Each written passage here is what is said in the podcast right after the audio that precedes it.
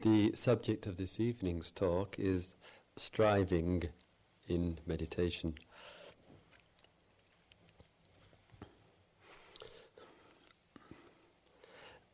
Y- yesterday evening, our community, at small community at Sharpham House, received a telephone call from a friend of ours, uh, a monk in the uh, ordained in the Mahayana tradition, man named what Roger Wheeler, who rang to let our community know that he had decided to drop out of a three-month meditation course, and he had been invited by us, by the community, to come to spend some time with us in in England.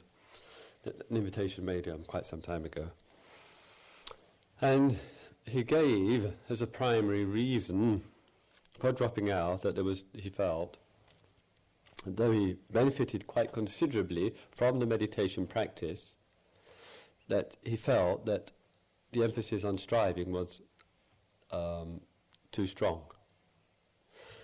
And this area, in fact, uh, issue of striving does tend to come up with quite some frequency in spirituality, in, and particularly in meditative life, the meditative experience. And to some extent, one has to consider these things as something of a, a uh, from a social standpoint, peculiarly enough. Um, in living in the East, and particularly in Southeast Asia, these countries are Buddhist countries. They are countries with a long history and background, of course, of Buddhist culture, Buddhist religion, Buddhist philosophy, Buddhist ideas. And there is a, in the, as in, and as in any religious culture, there's a very strong religious belief, a tremendous faith. A faith which has, one might say, an unquestioning obedience and an unquestioning conformity to that faith. Very deeply ingrained, and of course all the long conditioning and hereditary factors within that as it goes from one generation to another. And that kind of faith has, for many of the people there who refer to themselves as being Buddhist, It has, um, or has as an effect, a certain feeling of being comfortable within the religion. And little of that original, real, original spirit of questioning. And when one believes so wholeheartedly in, in something, it doesn't leave a great space in the mind for inquiry. And the Buddha Dharma is one view towards life which encourages inquiry, and inquiry at any level. And what has, what has occurred in the East, I mention this because this is very much related to this whole area of striving, that what has occurred in the East, speaking in a general way, is that the teachers, the meditation teachers, have found it very, very necessary to encourage men and women there to practice, and to practice hard, to stimulate within themselves a passion and enthusiasm for, for sincere and intensive meditation, and to sustain it. And this is a, re- a reasonably recent phenomena. If one has, um, some of us had a reasonably long association with the, with the East and Buddhism. Up until about twenty-five years ago or so, sustained meditation practice at the group level was rare to the point of almost unknown. And what was more the norm was that uh, men and women, and mostly uh, um, men of course, monks, had the opportunity to go into isolation, to go into personal retreat, either within the monastic system or in the cave or jungle, and meditate. But there wasn't an emphasis within those uh, traditions of s- sustained group meditation. This occurred, and very much inspired by one Burmese teacher named Mahasi Sayadaw, who had died a couple of years ago. He has passed on his tradition, the transmission, to a teacher who is at present time in Barry, Massachusetts, conducting his first three-month retreat for Westerners in the West. And one of the things which has occurred to m- uh, occurred to me, and something which I come to see over the years, having been exposed East and West, is that there's a real necessity in the East to encourage monks, nuns, and lay people to strive in meditation. That it requires an on, uh, an effort, it requires sustained practice, it re- it requires uh, a, a certain firmness and discipline to break through the comfort and the familiarity with all that is known as Buddhism. And monks who I have observed, and uh, nuns who practice hard and fiercely and sus- and sustain it uh, day and night, tend to break through some of these patterns of comfortableness to the point that it's an indulgence, that it's a, a, a an easy, relaxed way of life, but doesn't have that spirit of really looking at what's happening right now. So, so the message of striving, effort, sustained practice, real continuity is a very essential and necessary eff- um, message, because of a certain comfort to the point of apathy which is prevalent in Buddhism in Asia. And, and I'm saying that, and I would say except for certain exceptions, but that is unfortunately the state of the I might, in a general way, the state of the religion. And this message of striving and effort is one, too, which many Westerners, and I, and some of you uh, here who have been to the East, have heard. But it's a message which we already know. It's a message which has been directed to us right from our childhood, about the importance of striving and being successful and that whole syndrome. And it's a message which some of us have felt we've had to pay a certain psychological price for, so far as our well-being goes, our state of contentment goes, our peace of mind goes, our our whole balance of being. So, in other words, that's why I would say, here's a social f- consideration, our social upbringing and background, this in the West, so we say, juxtaposed to that which is in the East. And so what hap- what tends to happen, and, is, and has happened before, and is happening now, and it will happen again in the future, that when some of the Asian teachers come to the West, emphasize something very, very strongly, with almost, in some cases, not with this case, in, uh, uh, as I understand with the teacher in uh, the centre in Barry, but some cases, a kind of militaristic fervour about structure, form, timetable, rigidity, and so forth. It's something which we're working to be free from, rather than to incorporate. And here's the difference. For, for people who are apathetic, indifferent, lazy, um, low energy, uh, withdrawn, in that kind of um, state of mind, in this case in the East through comfort, psychological comfort with the teachings, um, then the message is fine, but within our own context it can actually work the other way. And so for a fair degree of practice and a fair degree of emphasis, which we as Western Dharma teachers put out, because we put it out to ourselves, is watch your striving. Be aware of striving. Being, be aware of what that is doing to oneself at the physical, mental level.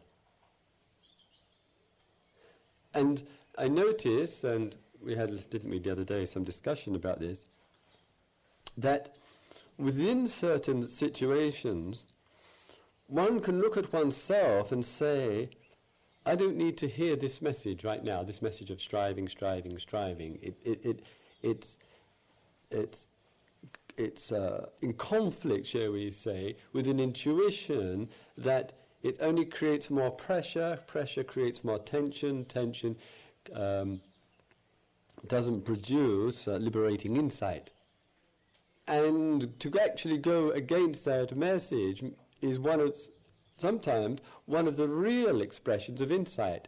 It's the expression of taking responsibility for oneself and one's existence, even though the voices of authority may be encouraging us out of loving kindness, out of their, un- their understanding and the cultural influence behind it, to do something else, to work in a different way.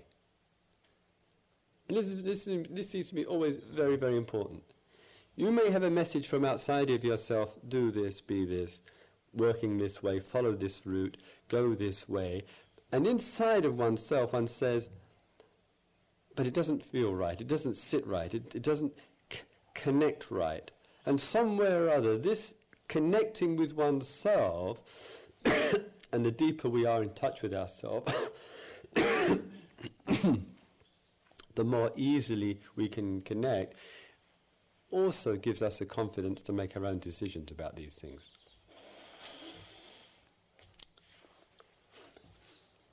So, in other words, there's no, my understanding, there's no uniform message which can say, right, striving is the key to understanding. And, and, and yet it's, and yet it's switching the other way and saying, no striving is of no use, is also an unskillful message, because some people need to get their act together, need to get their energy going, need to have a sense of, like we were speaking the other evening, a sense of goal and direction, a sense of going somewhere and finding, finding ways and means to make it happen. But as I say, generally speaking, in uh, my experience, one has to tread very carefully with the, the message of striving. And another kind of message which goes with it in the meditation field is the message of striving with concentration. And what tends to um, happen is that in the field of meditation, concentration gets confused with awareness, it gets confused with meditation, it gets confused with observation, with with seeing clearly.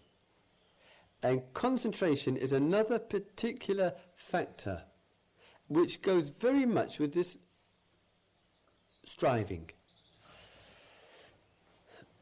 And quite often one sees and hears again and again, and this is particular in the tradition of... Uh, of the, what the, the, the, the southern school or te- Theravada, that one sees and hears that these two concepts, striving and concentration, often are referred to almost with the same breath.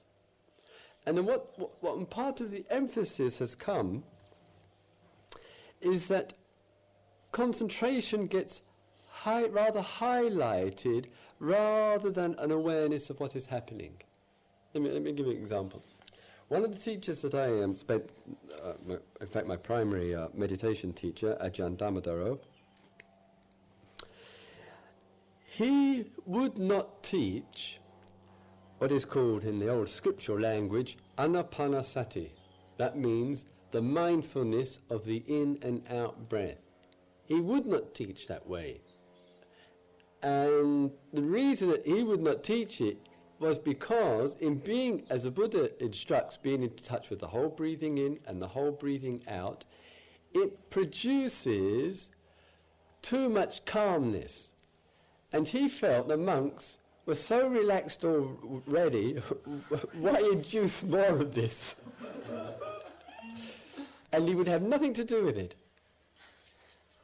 And his method, to give you uh, the, the, the contrast, was to sit, and the initial instruction was to move the hand through the air, up and down, moment to moment, hour upon hour, so that the mind didn't get an opportunity to be to take a few sniffs and space out.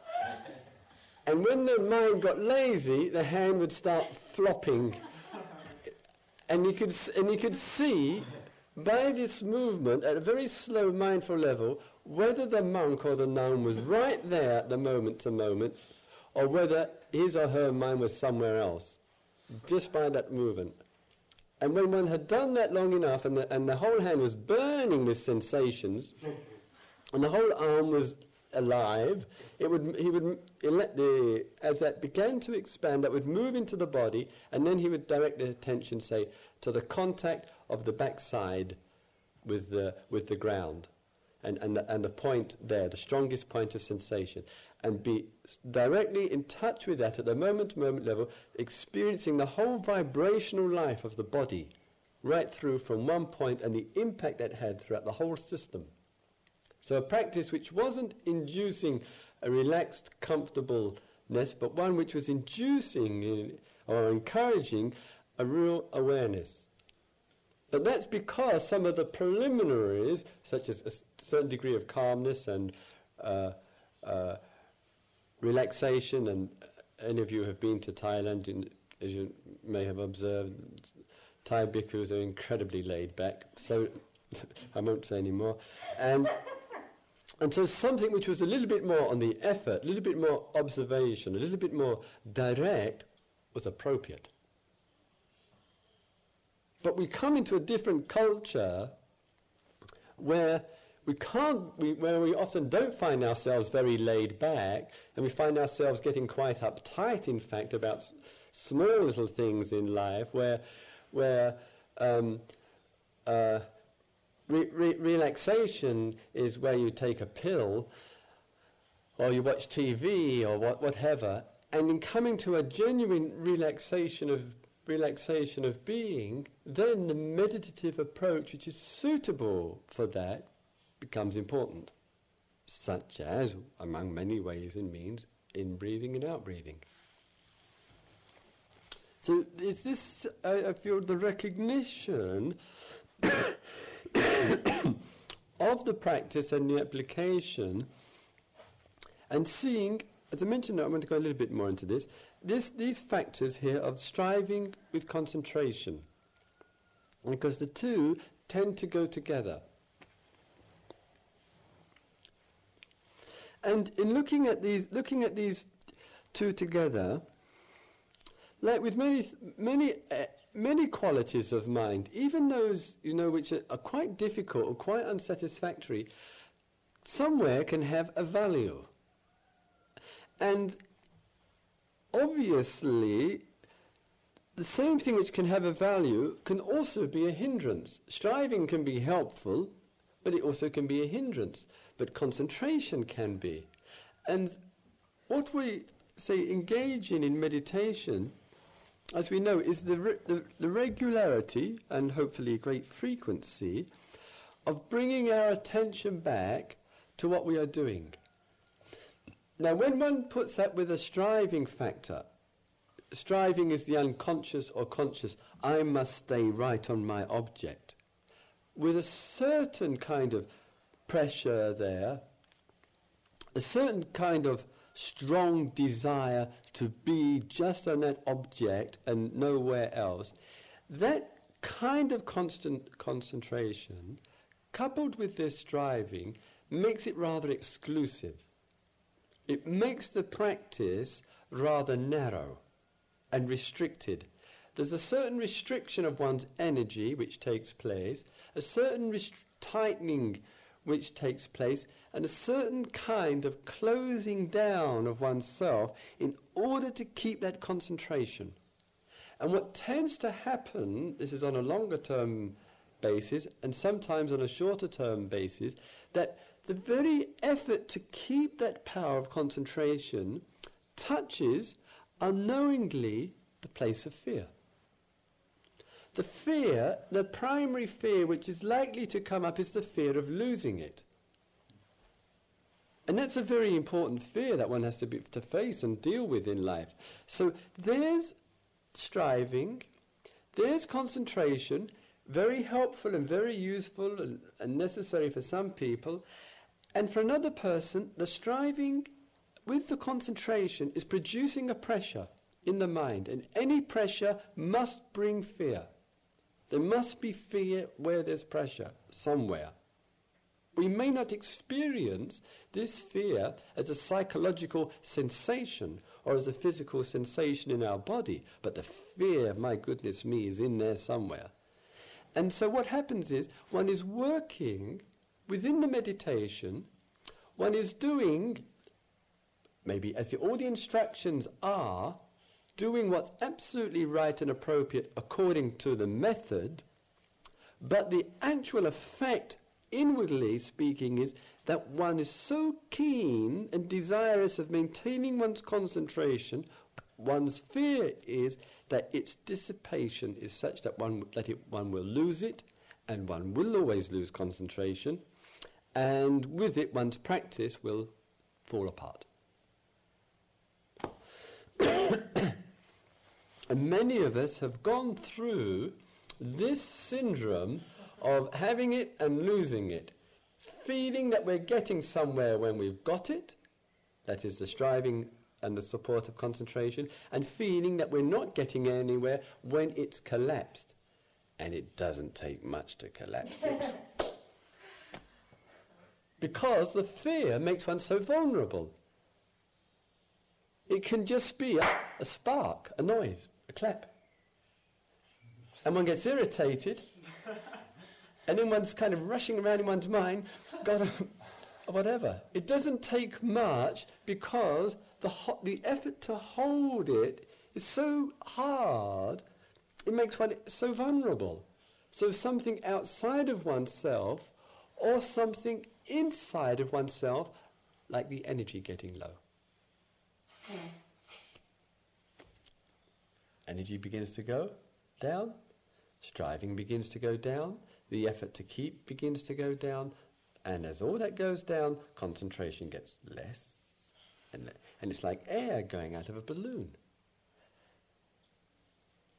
And as I say, it's not unusual for the meditator, born of much since, born of a mile of real sincerity.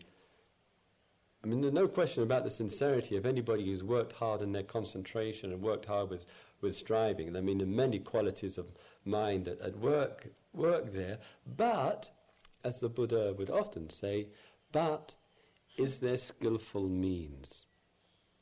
Is there upaya? Is this means skillful according to the, the, the psychology of the individual, the nama, the psychology of the individual?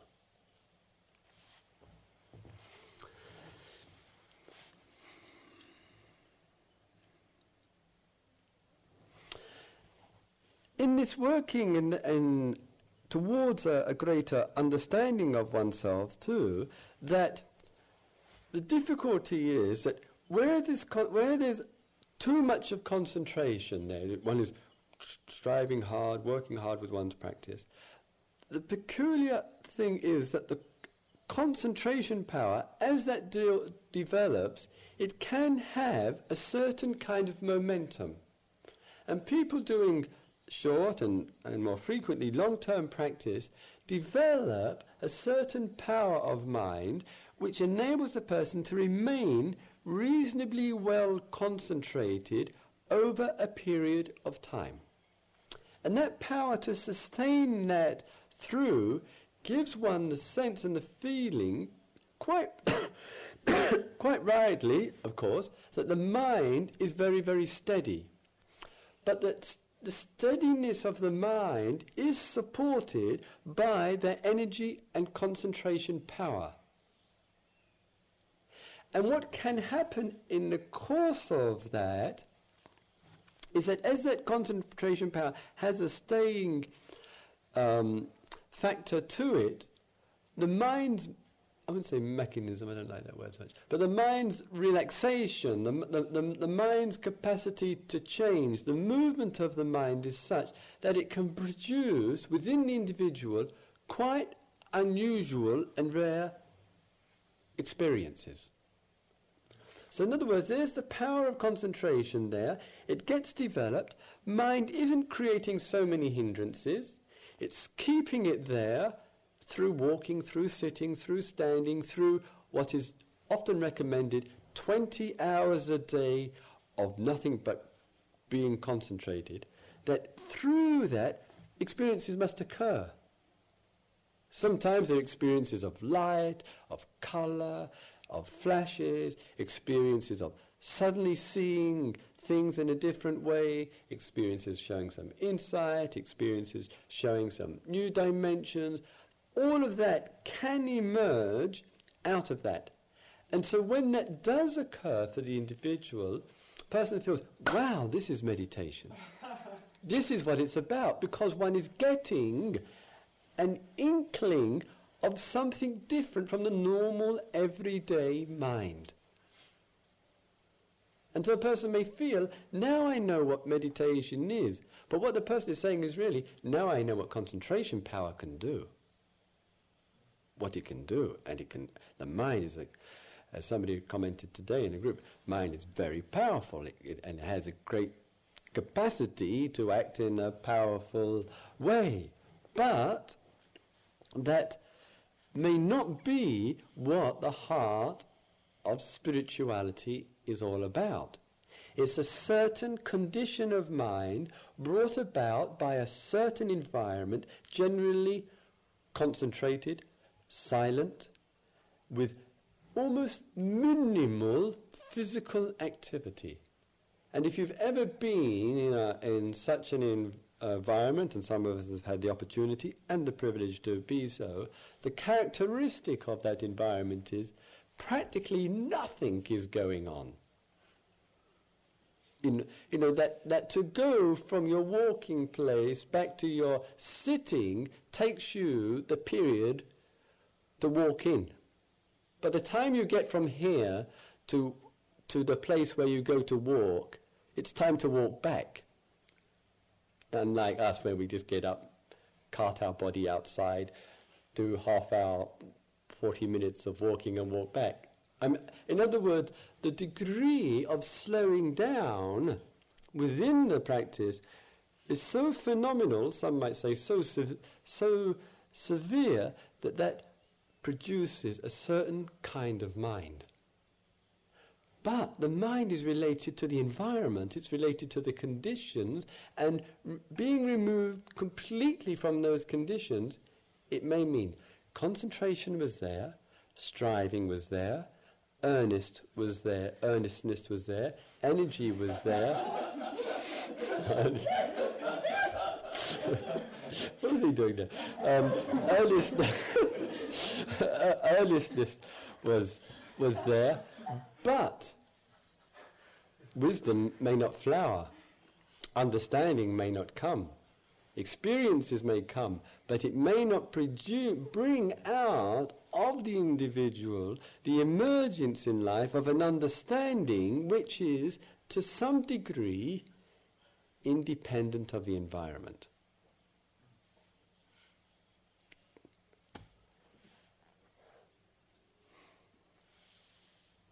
So there is this con- now, constant, I mean, and, and of course a major question and, and theme, and we we, we just, just um, touched on this.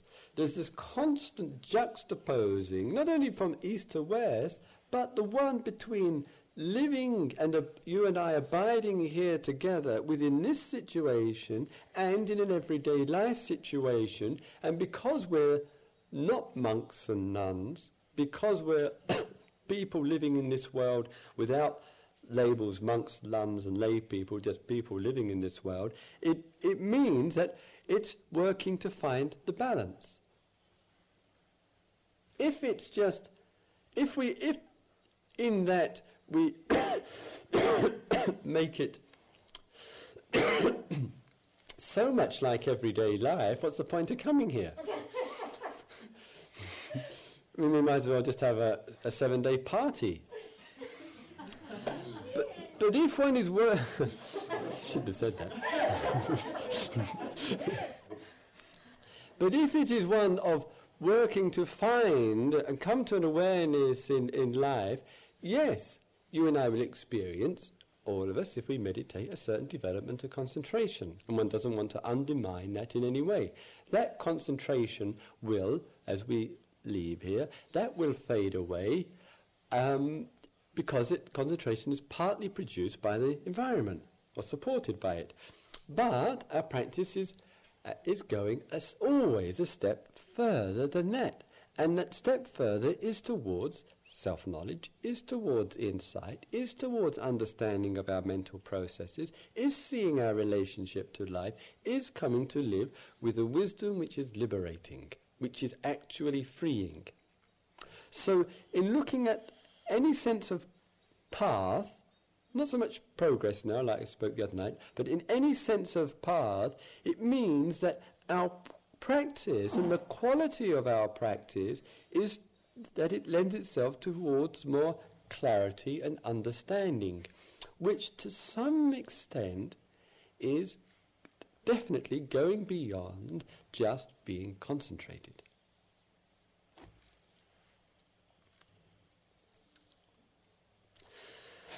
And in that actual um, pro- process of development, certainly many of us has, have found this, and this is why the message goes out with great frequency amongst meditation teachers of all major traditions, is that a certain encouragement is given to all of us to develop good posture, to slow down, to be mindful, to give equal care and attention to all that we do, and to explore or to see for ourselves what that means.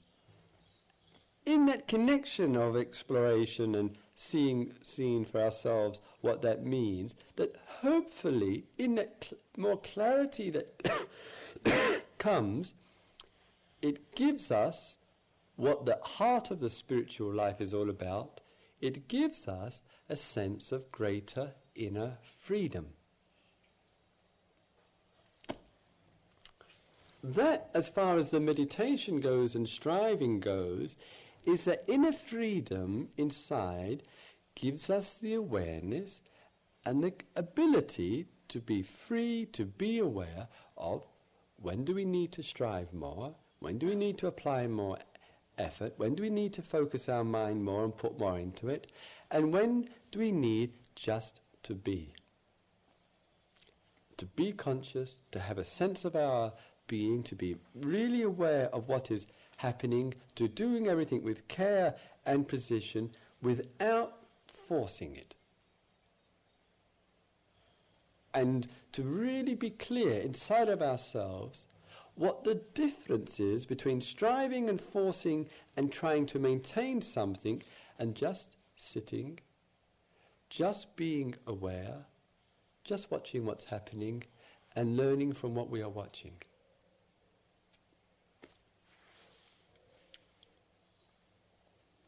Now, in, in that, the peculiarity of this is, when there is less effort, concentration, and...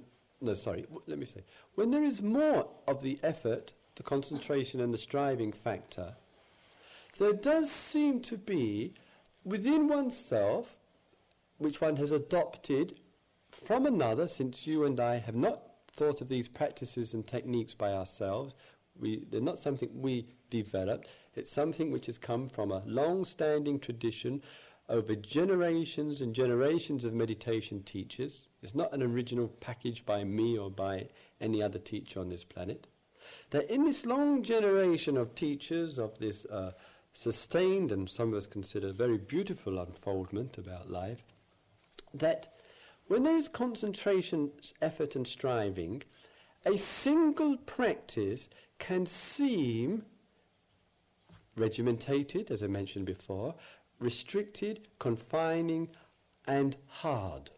It's a characteristic. It feels like hard. It feels like hard work with moment periods of time when one feels very comfortable with it. But generally, the sense is of intensive meditation. It feels like hard work to keep going with periods in which one feels very comfortable with that.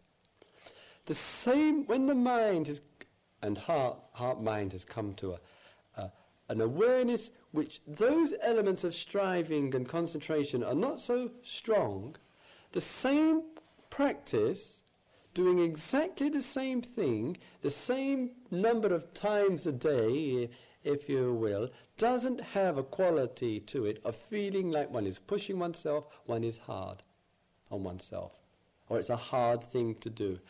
And one of the characteristics of that, since um, walking meditation is one which the Buddha had uh, enormous regard for, spoke about frequently, is that in the walking meditation, walking very slowly and mindfully, when it requires effort and striving and all those other elements, it seems limiting, a hard thing to do. But when the mind is very much in tune with walking, no matter how slow it is, it's one of the softest expressions of humanity. The quality sense to, to it, it's one of the most caring forms of movement that one can make in one's life. Same thing, same activity, but the relationship it, it is totally different. And to walk softly and totally slowly in, uh, on this earth is one of the most gentle and uh, caring expressions of a sensitive human being.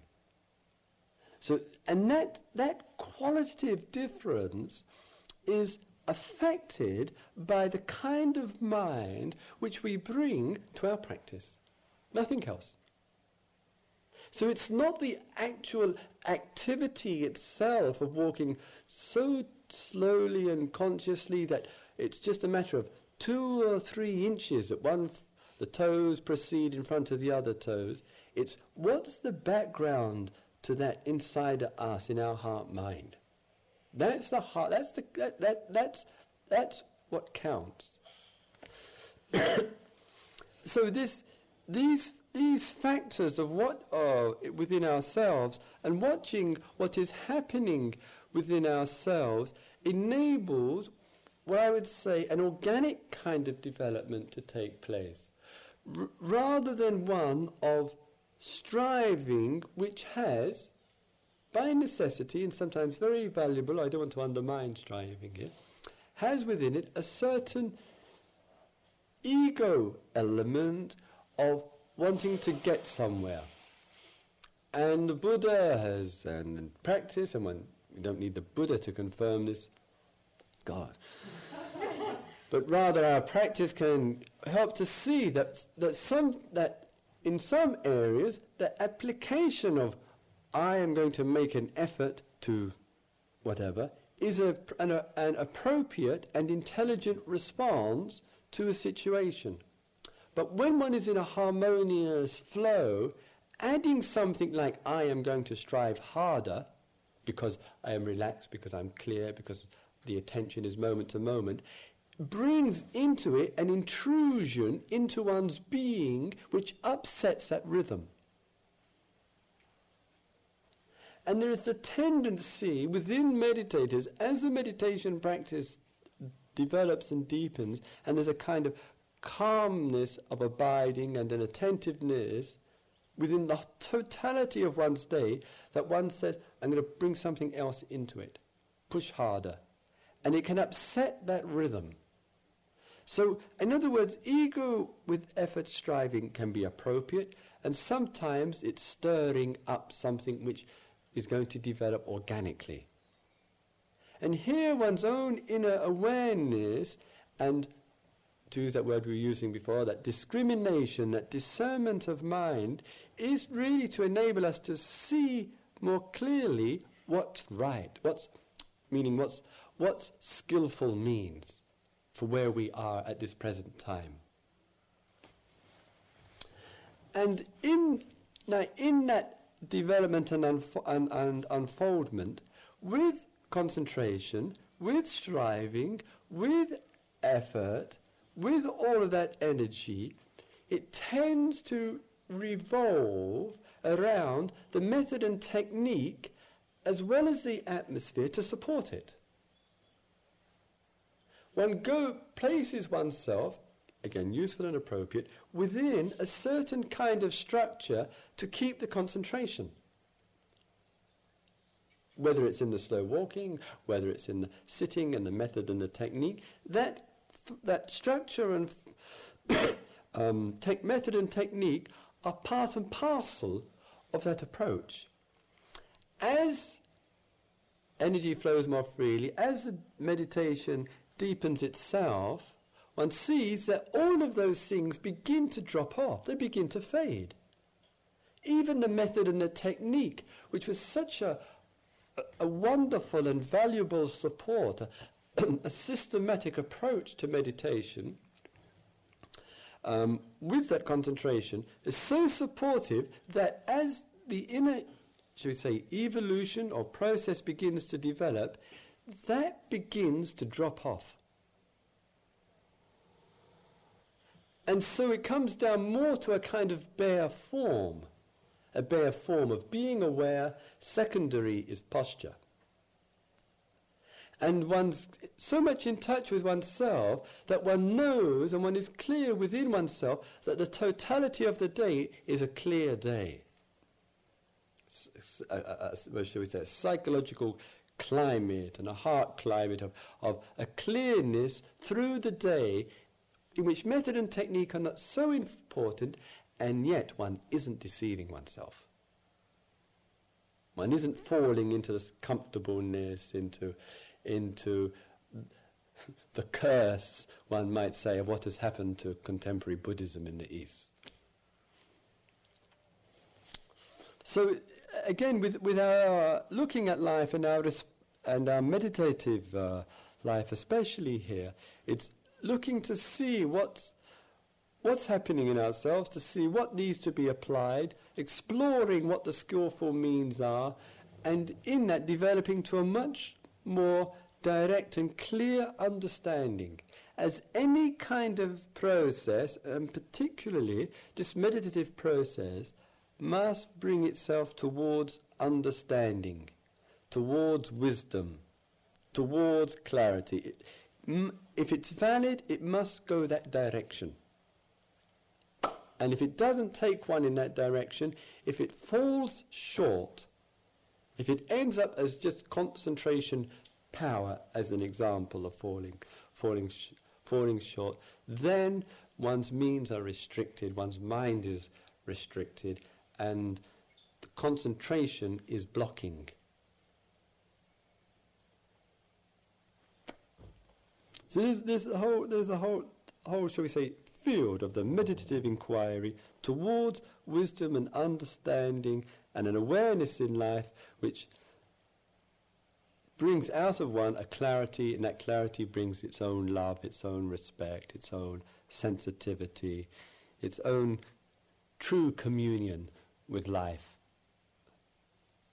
The meditation is towards leading us in that direction and to that discovery as a here and now reality.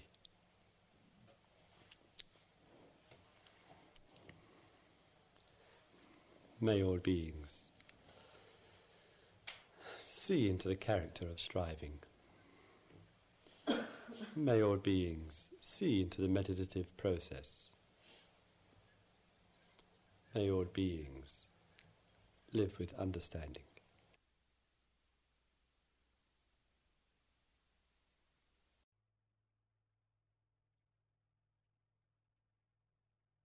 Thank you.